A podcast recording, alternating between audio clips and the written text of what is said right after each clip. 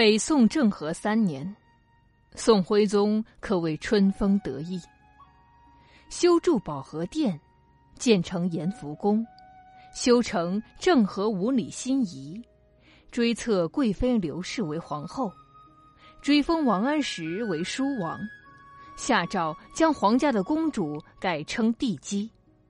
然而，更令他兴奋不已的是，他的得意门生王希孟。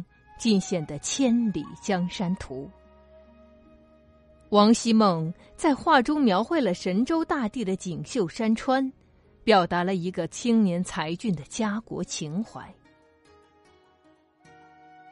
王希孟的生平史书中没有记载，仅可从北宋蔡京、元代普光的题跋和清代北宋名画真录窥之一鳞半爪。王希孟聪颖博学，善诗文，通音律，工书画，尤善剑术。十多岁入宫中化学为生徒，后被召入晋中文书库，侍奉徽宗左右，曾数次向徽宗献画。然而所绘画作尚显稚嫩，并不十分精致。作为丹青高手的宋徽宗，慧眼独具。看到了画中独到的意境和他锲而不舍的韧劲，认为其性可教，于是不厌其烦亲授王希孟绘画技法。王希孟悟性很高，在徽宗的悉心指点下，艺精进，画遂超越举度。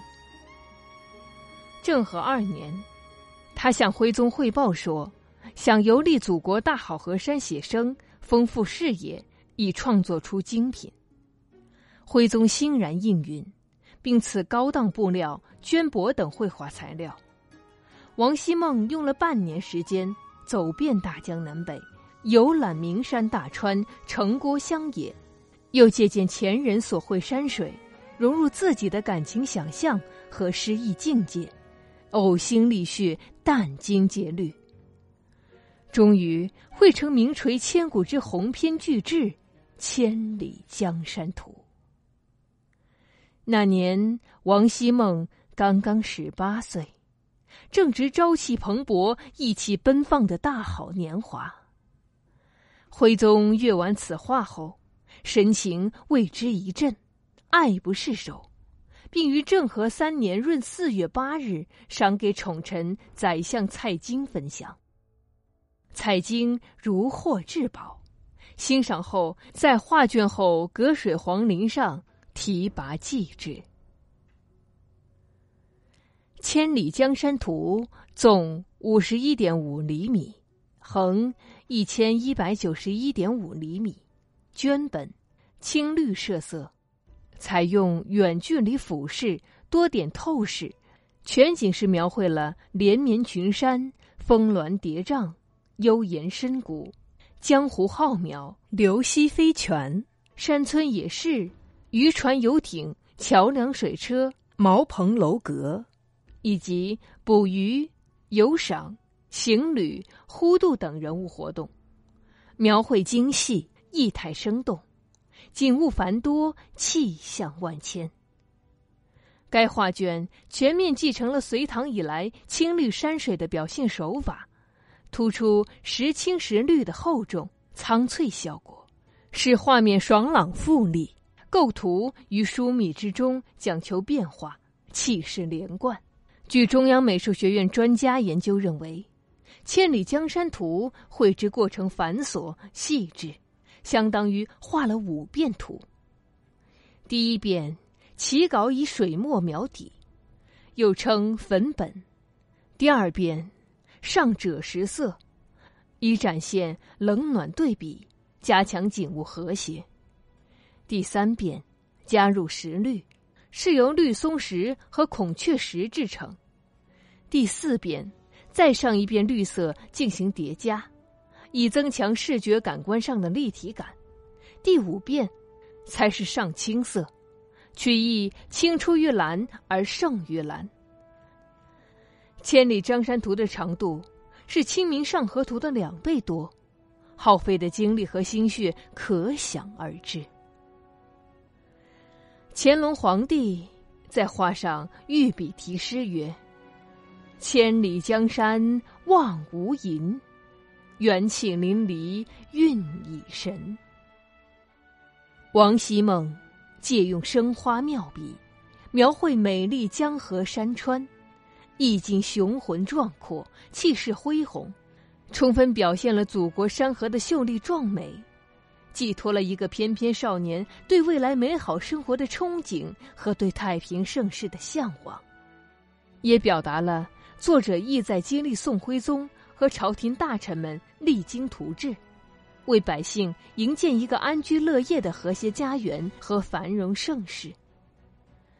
然而，王希孟画中寓意是否被徽宗所领悟？他赏赐给蔡京又有何用意？不得而知。而事实是，宋徽宗重用蔡京童贯之流，追求奢靡，政治腐败，外交不利，政治形势一落千丈。以致民怨沸腾，农民起义风起云涌。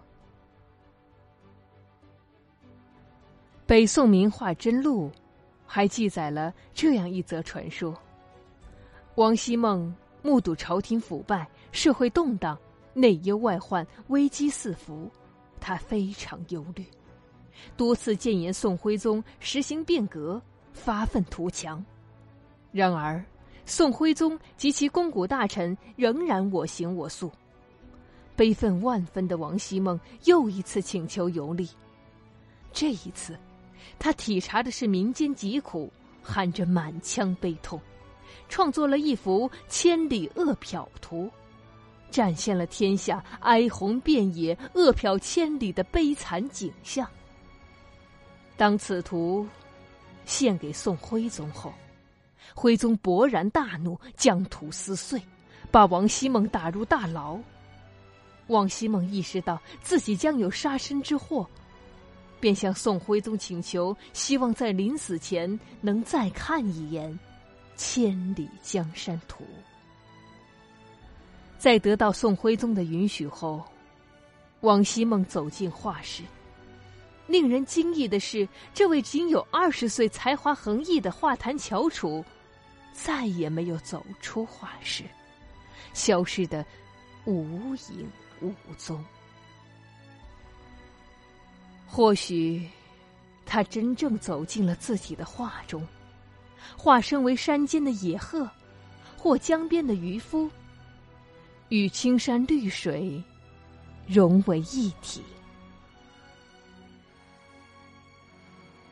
曾被康熙皇帝赞誉。